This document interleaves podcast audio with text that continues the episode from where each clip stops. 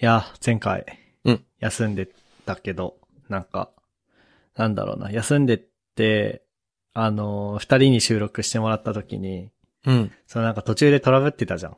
そうだね。うん、でもね、なんか、トッシーの録音が止まったみたいな。そうだね。でも、そのリカバリー力の高さが、すごか ったね、二人のね。あのー、なんか自然に話題が繋がるようになってたのと、うんうん。あと、あ、じゃあここで音合わせのパンをやっとくか、みたいなことを言ってて、はい はい。あ なんか、やばいじゃん。なんか、ポッドキャスター力高いじゃんって思ったっていう。ああ、確かに。あそこで、なんだろう、テンパって、でも、こうすればなんとかなるかみたいなアドリブが効いたっていうやつですね。そう。なんか、なんかさ、まあ別に、うん。なんだろうな。いいんだけど、その、うん。そこでなんかテンパっちゃっても、そういう風に編集すればいいだけだから何でもいいんだけど、でもこういう風にすれば編集しやすいかな、みたいな、こう、先回りと相手の立場を考えた気遣いというか、なんというか、うんうん。で、あ、めっちゃいいなって思って、なんか、一人で編集しながら感動してたんだよね。うわーうまいことまとまってよかった。事態が収束して。何回かあるんだけどさ、うん。誰かがトラブって、その、音が変になったとか、うん。まあその、何、来客があって一瞬音途切れたとか。うん。大体うまくつなが、つないでくれるもんね。それこそ、まああのふっくんのパンしましょうもあるし、トッシーもあの、うんなんか、 なんか自分が喋ってること全部目の前でテキストに起こされてんのかなってぐらい、こう自然なつなぎ目で喋ってくれるし、すごいですね。そこはすげえと思った。そこすごいよね。まあ前回のは、多分さすがに、 うん。あのーなんだ、がっつり途切れちゃったから、まあそれがリスナーから聞いてわかるように編集ささ、編集されてるけど、うん。そのね、多分何回か前のエピソードでも、こう、トッシーの、まあ家族が、うんこう、あのーあー収録中に来たことがあったんだけど、うん。でも全くそこをまるっと切って繋いで自然な風になって多分誰も気づいてないと思うやつとかあるから。おー。すごい、すごい編集しやすいっていう。はい、MK です。はい、えーっと、ここ最近本当に、せ先週に引き続きエルデンリングして寝るっていう生活を続けてるんですけど、そのおかげで、なんか、たす、とう、淘汰率、違う、投破率が、かなうん。投破率が14%ぐらいのトロフィーを取れて、まあ要するにみんなが倒せてないようなボスを倒すことができて、ゲーム時間が70時間を超えてました。ふっくんです。いやー、いいね。もう完全にもう、あれだよね。うん。今日何、何、何時起きで何時寝だっけえっと、えっとね、何時起き、ちょっと待ってね。さっき言ったことすら忘れちゃった。だいたい、朝の10時くらいに寝て、うん。お昼の16、お昼過ぎ、夕方か、16時に起きてますね。すごいなえ、でも朝の10、あー、じゃあ、でも睡眠時間は6時間とかなんだね。そうだね。なんか起きる時間とかタイマーかけてるわけじゃないけど、だいたい6時間ぐらい寝てることになるのかな。えー、すげえなだから、みんな出社すること、頃に寝てます。そうだね。いやー、もう完全にタイムゾーンが違う人になってるね。 そうそうそうそうそう。っていうか、それで言うとあれだな、なんかさ、トッシーはさ、なんだっけな。うん。トッシーは逆にあれだっけ ?10 時ぐらいに寝て4時ぐらいに起きる生活をしてたんだっけああ、前言ってたね。早起きして。なんか言ってたよね。うんそういう、早寝早起き生活みたいな。言ってた。もうなんか、みんな日本に住んでるはずなのにタイムゾーンバラバラだな、この3人。そう、なんか面白いことになってる。 普通のタイムゾーンの人、うん。ちょっと、なんだろうな。すごい、時間を大切にしようと工夫してるタイムゾーンの 人、ニートみたいな。 そう、ニート、 そう、なんかニートもさ、あれだよね。うんなんか、前回その、二人で、あ、で今日トシいないんだけど、うんうんうん。前回トッシーとフックンで収録してた時に、あなんか、うん今回のタイトルは北海道出身の若手エンジニアとニートによるポッドキャストだなとかって言ってたから さ、タイトルそういう風にしたけどさ、なったなったなんか若干抵抗あったよね、なんか。いやあーこれいいの確かにねみたいな。その、いいのかなっていうのは、フックに対してね。ああ、そうなのあー、まあまあ。いや、これいいのかなみたいな。おあの、ネガティブニートとハッピーニートってあるじゃない、あの、あると思ってて、うん。あ僕の場合は、なんかポ、ポジティブニートというか、ハハッピーニートというか、そうそうそう、今めちゃくちゃ人生で楽しいから、いいのかなって、じ、そう。で、個人的にはなんか、あの、オチに使えるというか、自虐できるというか、すごいうん便利な称号だなと思ってる。って感じですかね。いいっすね。うん。で、そうだなああ、これまた業務連絡というか、うん。なんというかなんだけど、あの、ちょっと前から話してた、えー、っと、まあ、1月半ばぐらいかな。2022年、今年の1月半ばくらいから、こう一部のポッドキャストクライアントで、ゆるふわポッドキャストの再生に不具合があるっていうような、うんまあ話があって、まあそれちょうどタイミング的には、ポッドキャストの配信を自前に切り替えたタイミングと一致してるんだけど、うん。まあなんか、そう、あのエピソード2、3分再生したら最初に戻ってしまうとか、まあそもそもエラーで再生できないとか、いう事象がありまして、うん、で、まあ1ヶ月半ぐらいずっと原因不明の状態だったんですけど、あの先日無事に原因を特定して、あの多分今もう解決できてると思います。すごすぎる。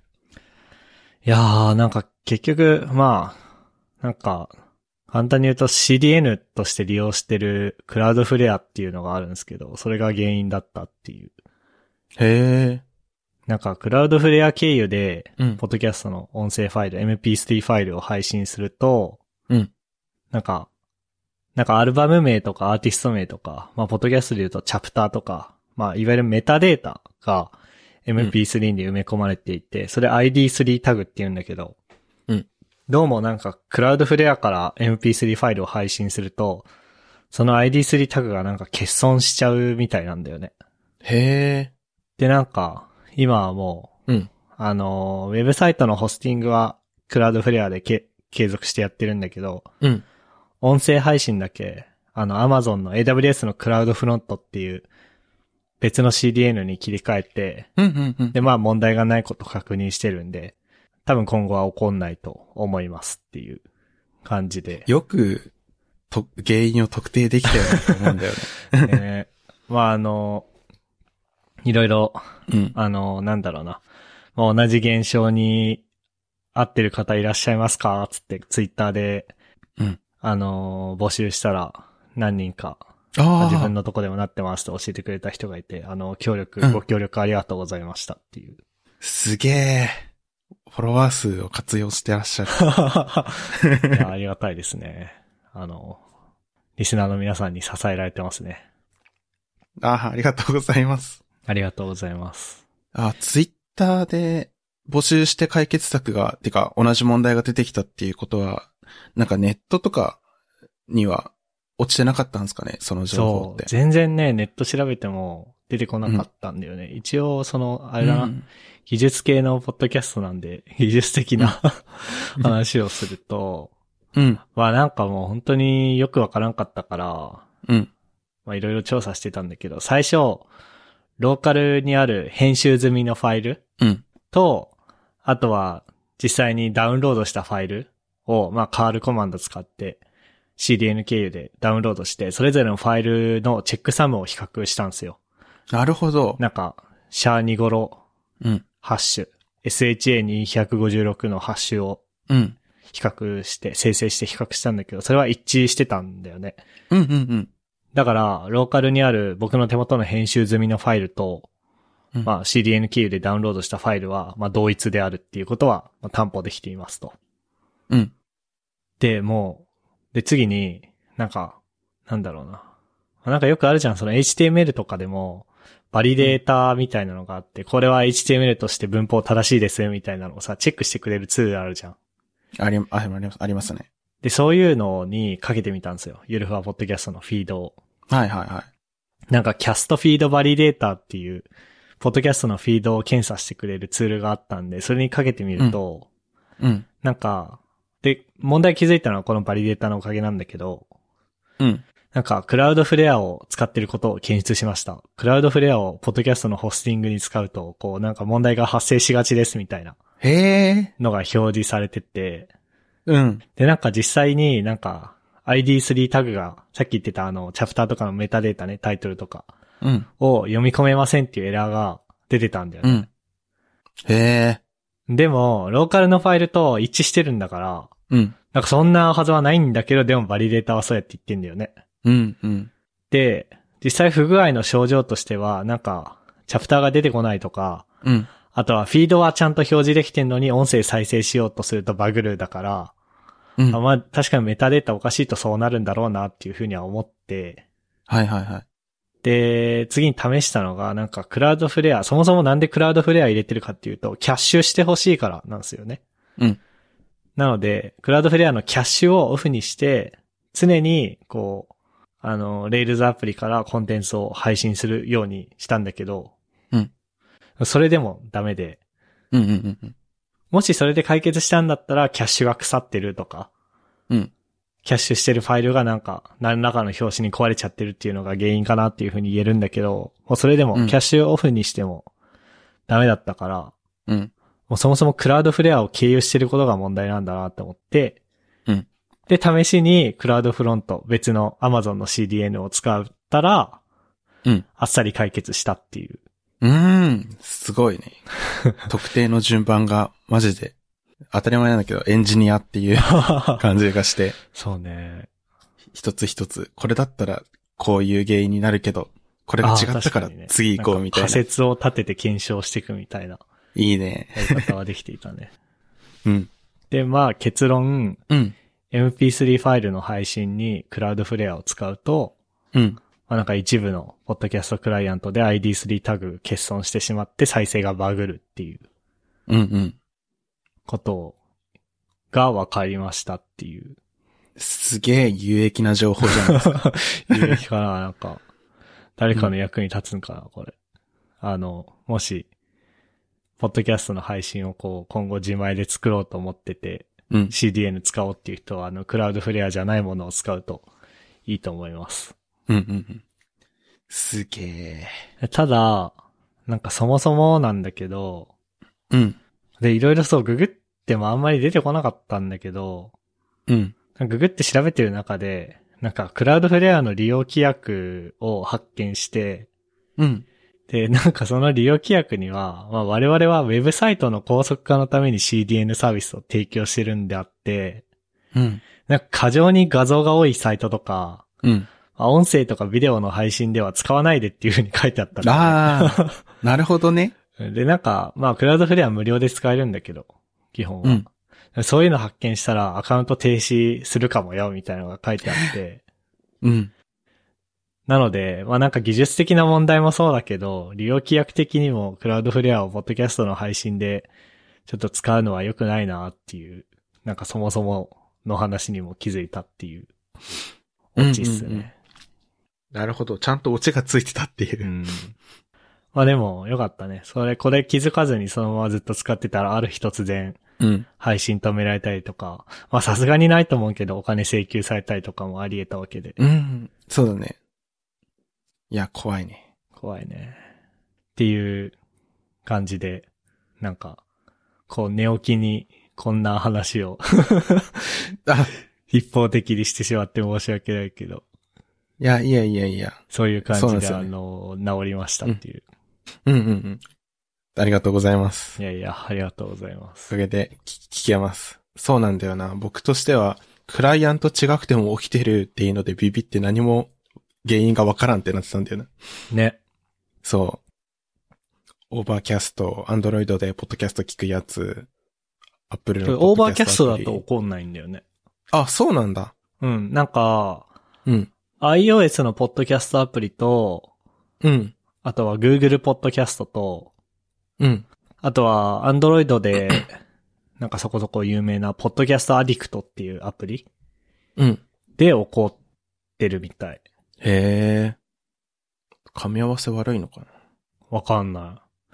で、ていうか、うんうんうん。でも、も、それらの、あの、なんだろうな。このポッドキャストを自前で配信してるおかげで、リスナーがどんなポッドキャストクライアント使ってるかって、うん割合とか見れるんだけど、うん。今言ったやつが4割ぐらいなんだよね、全部で。へえ。だから半数近くの人たちが、うん。この1ヶ月半ぐらい正しく再生できてない可能性があったっていう。そっかそっかそっかそっか。やばいね、4 割は。うん。まあ、あれだね。っていうか、そのバリデータの、なんだ、検出うん。する、そのメッセージ、すごいね。あの、クラウドフレア使ってると、うまくいかないことありますよ、みたいな。ね。なんか、うんまあ、どこのやつなのかよくわかんないバリデーターの言うことをそのまま信じるのかっていうあれもあるけど、でもそうやって出てくるってことはさ、まあなんか多分同じ問題にぶつかった人がいっぱいいるってわけじゃんそうだね。でも多分ググり方が悪いのかわかんないけど、全然出てこなくてうんうんうん。謎だったね。謎っすね。そ、そこのバリデータに組み込まれるほどの問題なのに出てこないっていうのは、ね。やっぱ大事なのはググり力ってことですか。そうね。まあググり力、まあググって解決しなくて、うん。で、あの、なんかまあ、フィードのバリデーターにでもかけてみるかっていうひらめきをしたから、ああ、でも結構。今回はあの、ひら、ひらめきが大事だったかもね。うんうんうん。いやー、そうだね。利用規約か。あの、公式のドキュメント読んでみようまではなるけど、利用規約読んでみようまではなるか自分不安だな。まあ、利用規約多分アカウント作るときに表示されてるんだろうけどさ、うん。あんま読んでなかったなっていう。そこまで読み込まないよね。書いてあるんだ。すごい、すごかったという話だな。で、まあ、なんか、宣伝というかなんというかだけど、今話したこと全部あの、ブログに書いたんで、おー、素晴らしい。っていうか、そのブログを元に僕今喋った感じなんで、はいはいはいはい。 なんか、細かい調査の過程とか気になる人がいたら、あの、まあ、小ノートにブログ貼っとくんで、もしよかったら読んでくださいっていう感じっすね。やばい。見てなかったぞ、そのツイート。リツイートした子今。で、まあ、多分ね、うん。まあ、クラウドフレアだけが問題なんだろうなっていうのは思うね。その、まあ、なんかサウンドクラウドはうん。裏側で CDN として同じクラウドフロント使ってるっぽいし、うんうん。あとよくなんか GitHub ページ数であの、ボッドキャスト配信してる人たちいるじゃん。うん。いる。多分やる気ない FM, FM もそうだし、サウンドクラウドに乗り換える前のやる気ない FM さんもそうだと思うんだけど。うん。で、GitHub ページ使うと、多分自動的にファーストリー使うことになるんだけど、うんうんうん。当然 GitHub ページスでそういう問題起きたって聞いたことないから、多分ファーストリーも OK で、うん。だからクラウドフレアだけが問題うん。なんかあと他に CDN ってあんのかなあ、なんか Google、Google クラウドプラットフォームのやつとかもあんのか。あとアリババとかのもあんのか。まあその辺のやつは知らないけど、うん。あなんか日本で Web エンジニアやってて出会うであろう普通の CDN って、うんまあファーストリー、クラウドフロント、クラウドフレアかなって思うんだけど、なんかクラウドフレアはおすすめしないなっていううん。感じっすね。無料だし結構使おうと思う人いそうだよね。ね。うん。漫画村で一躍有名になった。っていうか、あれなん、漫画村だってうん。画像主体のサイトじゃん。そうだね。まああの漫画画像なのか PDF なのかわかんないけど、まあ単なあーるウェブサわかんイないトでねはないじゃん。あ,、うん。れは OK なんだね。そうなんだね。すごいな。結構リッチというか、画像もりもりだけど。すごい。まあでも音声の方が明らかにああ、ファイルサイズはでかいからな。まあそっか。確かに。はい。まあ、そんなとこっすかね、この件は。うんうん。確かにレポート書いてる気分だったね。このブログを書いてるとき。はいはいはいはいはい。確かに。原因がああって、こうやって特定して、結果があってみたいな。 そうだね。 なんか上に産業でって本当だ。書いてる。これは、これはアブストラクトだし。本当だ。レポートってかあれが論文か。 論文だアブスね、ト概要があっ。アブて。スト書いはじめにみたいなの書い て、不具合うん。の概要と、あと、この不具合があるとなぜ困るのかみたいなモチベーションを書いて、はいはい。調査の過程書いて、本当仮だ説 めっ検ちゃち証ゃんをと書書いいて。て、結論 う。んすごい。画像もしっかりして る。えーこの図すごいね。作ったのえ、あ、このなんか、音声配信の概略図そ作った。なんか、キーノートで、四角を組み合わせて作ったけど、なんか、う。うん。なんかさ、ここういう図って作ったことある今まで。あんまない。そう、僕もあんまなくてさ、なんかさ、うん。なんか AWS のいろんなサービスのあの図あるじゃん。なんか S3 のバケツみたいな図とか。あはあいうのは組み合わせて、シュラシュラシュラってすごいの書こうと思ったんだけど、いうん。ちょっと、できなくて。 なんかはいはい自分の中にパターンがなくて、うんうん。キーノートで四角と、あの、パソコンのマークを組み合わせて、あと矢印 か。うんそれで書いたね。うん。そうだね。論文とか、レポートでよく見る、四角とパソコンと矢印の図だね。うん。いやー、そういうのの図のデザインね、なんかパターンがあると結構いろいろ応用効きそうなんだけど、うん。ないな。 アイコンとかは多分使って良さそうだよね。配布してそ AWS のう。うん。うん、なんか、しないのかななんかあるじゃん、そのさ、うん。なんか 僕らで言うとビジオみたいな。 ビジオ覚えてはいはいはる、かろうじて覚えてるよ。 あの、マイクロソフトオフィスに、今って同梱されてんのかな、されてんのかされてないのかわかんないけど、うん。多分、だから今の人が使うのってなんだドロー IO とか、ああ、そうかだねな。、作図のために。それの MS オフィス版でビジオっていうのがあって、まあ僕ら高専のレポート書くのに使わせ、 使われ、懐ん使わされてたんだけど、なん、なんだっけ懐かしいフローチャートとか書くのに使わされてたっけそうだね。懐かしいな。ちゃんと、だからこういうのはドロー IO とかでやればいいんだろうな、本当は。うんうんうん。あれだな、なんかね、僕がまだ仕事をしてた時は、なんか簡単な図作るっていう、言い方おもろかったね、今。自然に出てきちゃった。あの、現現役時代はなね。んだっけ、プラントい、そう、現役時代は、あの、プラント UML ってやつ使って、簡単な図作ることはあったの。あるね。あの、まあ、図だから、え変更差分つってもむずいんだけど、差分取るの。うん。あ、でも、あの、プラント UML なんかコードベースでかけて、図をそうだよね。そう。だから、バージョン管理ツールで管理しやすい、やったーってやってたの。うん。確かに、ビジオはね、バージョン管理ツールで管理できないもんね。そうそうそうそうそう。それで言うとあれだね。最近、まあ、プラント UML は昔からあって、うん。有名だけど、うん。最近、マーメイド JS ってやつが、なんか流行ってるというか、なんだって。なんかこの間、ちょうど GitHub が、マーメイドう JS んサポートして、みたいなニューへスーというか、それで界隈が盛り上がってて、はいはいはい。僕それで知ったんだけど、うんうんまあいろんな図多分プラント UML でも扱うようなクラス図とか、ガントチャートとか、シーケンス図とか、うんうんうん。まあもちろんフローチャートとか、あとは、あれも書けるな。なんだっけ。状態遷移図とか、うん。そういうやつを多分書けるはいはいはいはい。やつなんだけど。マークダウンの構文で書けるんだ。逆に僕プラント UML はうん。一行も書いたことないから、うん。どういう感じなのかわかんないけど。そう、これ良さそうだよね。ええ良さそう。プラント UML より良さそうとか言っちゃっていいのかなまあでもこのマーメイド JS とかプラント UML はまたあれかね。うん。さっき言ってた、こう AWS のこのサービス S3 があって、EC2 があって、VPC でこうあって、その踏み台があって、みたいな、ずっとはまた多分、毛色の違う図だよね。そうだね。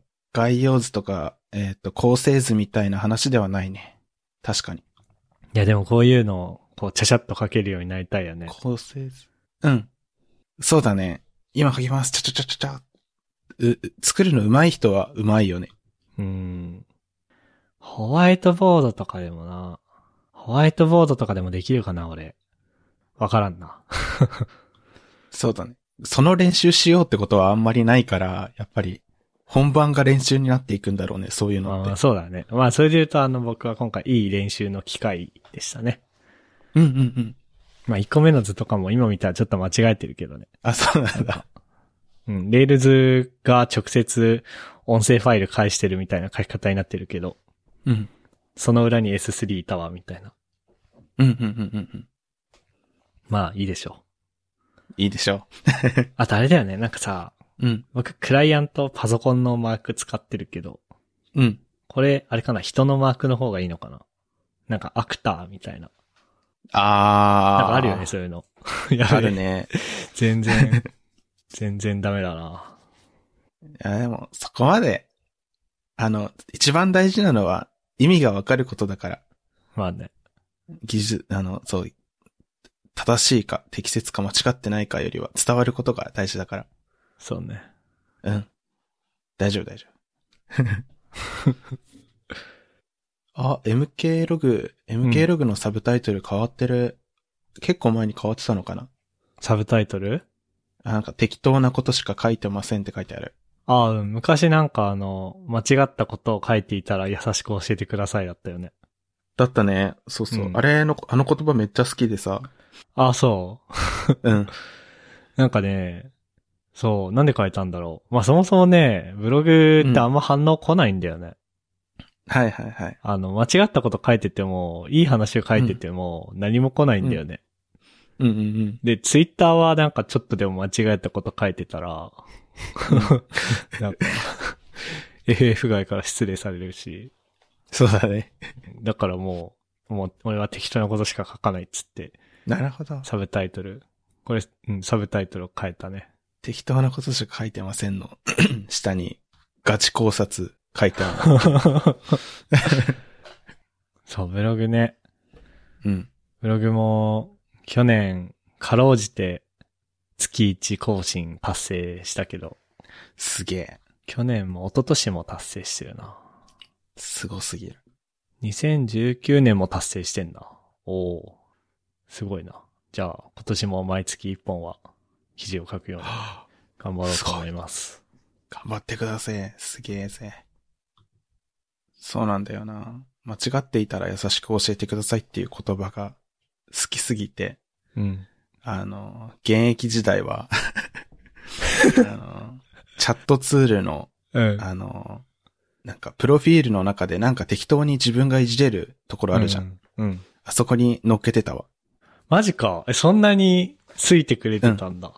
そう、なんか、なんていうの、あの、ゆるふわポッドキャストの当初のさ、うん。なんか、あのーなんだ、目標というか、うん。その、ゆるくていいよね。もっと優しくいこうよ、みたいなあった理ね。念にめちゃめちゃ、あの、乗っ取ってるというか同じでさ、同じ心持ちでさ、あ、いいな、やっぱりそうだよね。間違ってもいいし、間違ってる時は優しく教えてほしいよねってめっちゃ共感しちゃってたんだよな。マジか。ちょっと、それね、嬉しい。うん。それ嬉しいあな。そうなんだちょっと戻すわ、僕じゃあ。 あ、そうなんだ。どんなワーディングだったっけなんか、そう、そういうニュアンスのことを書いていたのは覚えてるんだけど、うん。その、漢字どこを漢字でどこをひらがなにするとかはいはいはい。まで完全に再現したいな。どっかに残ってないかな。あの、ウェブアーカイブオルグにうん。残ってるから。ああ、でも、なんかね、2019年のログを見たらね、うん。試される大地北海道から多様性の街東京へって書いて んな。おなんじゃそりゃ。 えー、どこだちょっと待ってね。今すぐパッと出てこないから、前の、 うん、前のドメインの時のやつが出てくるのかな結構ね、 うん、うんわかった。ちょっと、それ、でも、そのフィードバックめっちゃ嬉しかった、今。な、そんな、こういうことが起こるなんめて。ちゃくちゃ嬉しかったから、戻すわ、うん。ブログのサブタイトル。いやー、でも実際あるよね、こういうこと。なんか、うんあ、、これいいなと思ってずーっと心に残ってて、うん。でも、言ってはなくてみたいなことあるよね。 いや、あるよ。伝えたら、おおそんなにかみたいな反応が返ってくるとき。なんかさ、うん。そう、それこそ僕ブログさ、うん。ああ、なんか今、2016年の僕のブログのやつをサルベージしたら、おーその時は書きたいことを書きたい時に書きたいだけ書くって書いてた。 サブタイトルのところ。いいこと言 っあてる。れなんか、 その、いや、覚えてるよ、僕も。間違っていることを書いていたら、優しく教えてくださいって書いてたの覚えてんだけど、うん。それいつ頃のやつだろえー高専時代かなうかなあ、そっか、結構変わってたんだ。結構変えてたんだね。え、っていうか2014年のね、うん。まあ今僕ブログ .m6a.jp なんだけど、うん。その前はブログ .mk 拓也 .net でやってて、うん。 2014年のログを見たらなんか、ワードプレスが出てきたんだけど、ワードプレスもやってたん僕自分のブログワードプレスで運用してた記憶ないんだけど。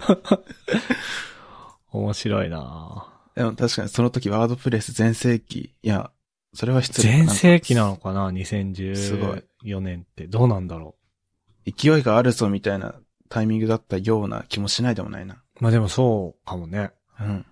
うん。で、何の話しようとしたっけ あ、そうそうそうそう。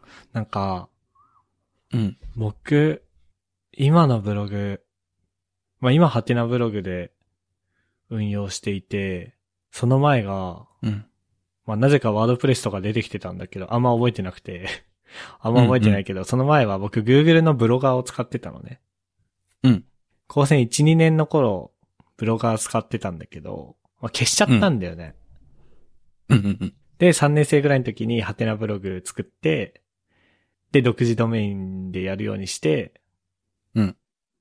で、裏側が、まあ、なんかワードプレスになったり、ジキルになったり、ミディアムになったり、ハテナブログに戻ってきたりとかやってるけど、まあ、い同じドメインでずっと記事引き継いでやってって、うん。で、そういう風にしたのは、なんか、2年生ぐらいの頃に、なんかどっか別の高専であった、2個ぐらい下の人に、うん。なんか MK さんのブログ中学生の時から読んでましたよ、みたいな風に言われて。うん。で、うわ、マジかよ、みたいな風に思ったのがきっかけなんだよね。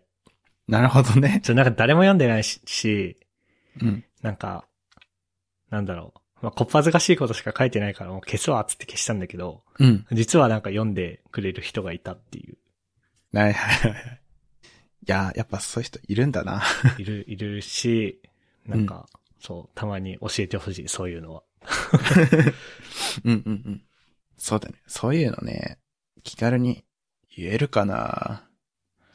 でもわざわざ言わないよね。わざわざ言わないね。そうだ自分でね。思って。確かに。あ、これいいなーってね、ネットサーフィンしてる時に思ってても。言いに行かないね。言いに行かないね。なんか異常者だと思われそうだもんね。 言われたら嬉しいけどね。言われたら嬉しいけど、言う側としてはなんかそう身構えちゃうよね。うんうん。いやーいやあのサブタイトルがそんなに良かったとは刺さってたね、あれは。いや、でもいいね。ブログあると、振り返って、この時こうだったな、みたいな。できて、な。そうね。とてもいいね。なんか、うん。ふっくんは、あの、タンブラー日記とかって、もうやってないんだっけ、そうだね。やってないね。いやー、なんか、点々と思いつきでやってやらなくてを繰り返してるんだよね。なんか、あ公開するものでもないからと思って、エバーノートに書き留めてたこともあるし、タンブラー使ってたこともあるし、あ、その二つぐらいかな。あ。うん。まあでも、点々と、うん、点々とでもうん。気が向いた時に書くぐらいのが、こう、長いスパンで続いてるのはいいことじゃないですか。確かに。ねなんかリビルドえ。うん。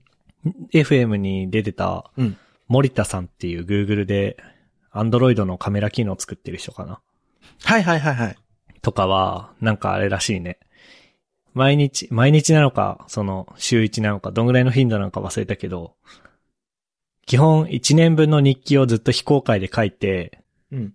で、次の年に一気にバンって公開するみたいなこと言ってたね。言ってたね。すごいよね。すごいよね。 まあ確かに、なんか、いいよね。それも。もうなんかもう、ね公開されて、なんか文句を言いたいことがあっても、うんなんか、一年前のやつになんか今さ文句言ってもな、みたいな風になるから、うん。確かに。あんま文句とか言われなさそうだし。後で見て出す出さない決めれそああ、それもあるね。まあ、あとあれかな。うん。なんかアップル製品がいっぱい出たね、今日。 う。マジ全然覚えてないや。あ、そうなんだ。なんか、うん。今日ちょうど3月9日の、うん日本時間で言うと午前3時とかだから、うん。ふっくんが、んふっくんが起き始める頃違うか。ん午前4時って、ふっくん時間だと、えっと、ゲーム中だね。ゲーム中か。じゃあ、ふっくんがゲームしている頃、 僕が寝静まり、うん。トッシーが起き、ふっくんがゲームしている頃 に、あの、アップルの発表会があって、うん。で、なんかいろいろ出たね。iPad Air 新しいやつとか、本当だ。新しい iPhone SE とか、おお。あとは、Mac Studio っていう、なんか Mac Pro と Mac Mini の中間みたいなやつとか。へえ。で、あれだね、iPad Air も M1 チップ搭載になって、ペンも新しいやつになった。第2世代の方。マジか。うん。ペン買おっかな。これいいね。わあ。めっちゃ出てる。ええ。iPad に万チップつくんだ。そうそうそう。もともと iPad Pro の方は M1 チップ搭載になってて、うん。で、あとあのいいペン。うん。なんか、あの、カブトガネにしなくていいやつうんだ。ったんだけど、うん。それが、まあ、この間っていうか半年ぐらい前かな、iPad mini でそれになって、今度 iPad Air もそれになるっていう。おお。これだいぶいいよね。iPad いいっす Pro ね高いも高いね。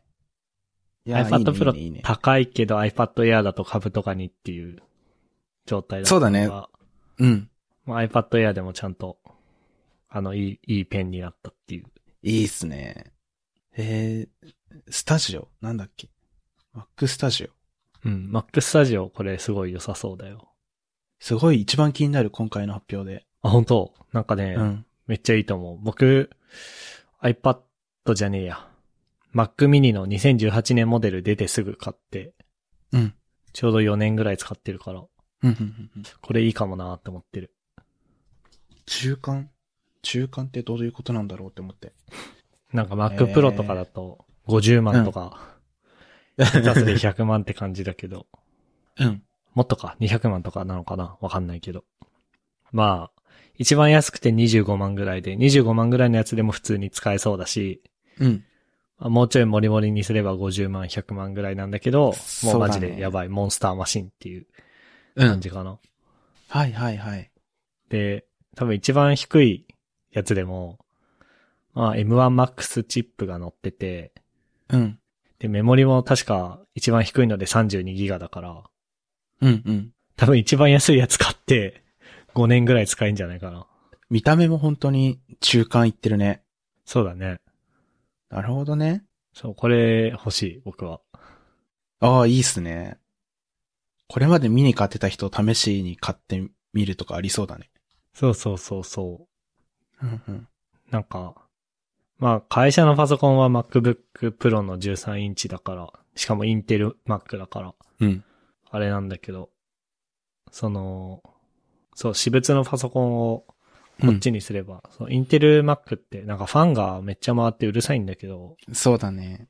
M1 の、M1 の MAX だとまた爆熱なのかな性能がいい代わりに。まあでも、基本そんなに熱出さないはずだから、ポッドキャストとか収録するときにもいいし、うん。多分収録とかもめっちゃ早くなると思うから。うん。あ、収録じゃねえや。音声の書き出しね。うん。うん。うん。いいと思う。いやー、すごいね。やっぱファンって結構大事でさ、今、あの、恥ずかしながら今、5年、6年ものの、えっと、MacBook Pro 使ってるんだよね。うん。 もうバッテリーが寿命そうなやつ。バッテリー交換しろみたいなの出てる、来てるで しょ。そうそうそうそう。それで、今ね、何も対策しないとファンが収録中にめちゃめちゃ爆音でなるなるんだよね。うん。だからね、あの、なんだろう。氷じゃないけど、保冷剤持ってきて、くっつけてる。あそれ結露するんじゃないかな。あー、怖いね、それは。怖いね。なんかいろいろあるよね。なんか10円玉乗せる人見たことあるわ。ああ、あるね。放熱のために。そう、なんかもうそういうことをね、したくないんだよね、もう 僕。僕もなんかすごい情けない気持ちになる。そう、だからもう一刻も早く Mac スタジオに買い替えたいね。いいっすね。そうだね。編集しやすくなるってとてもいいね。そう、編集で言うと、うん。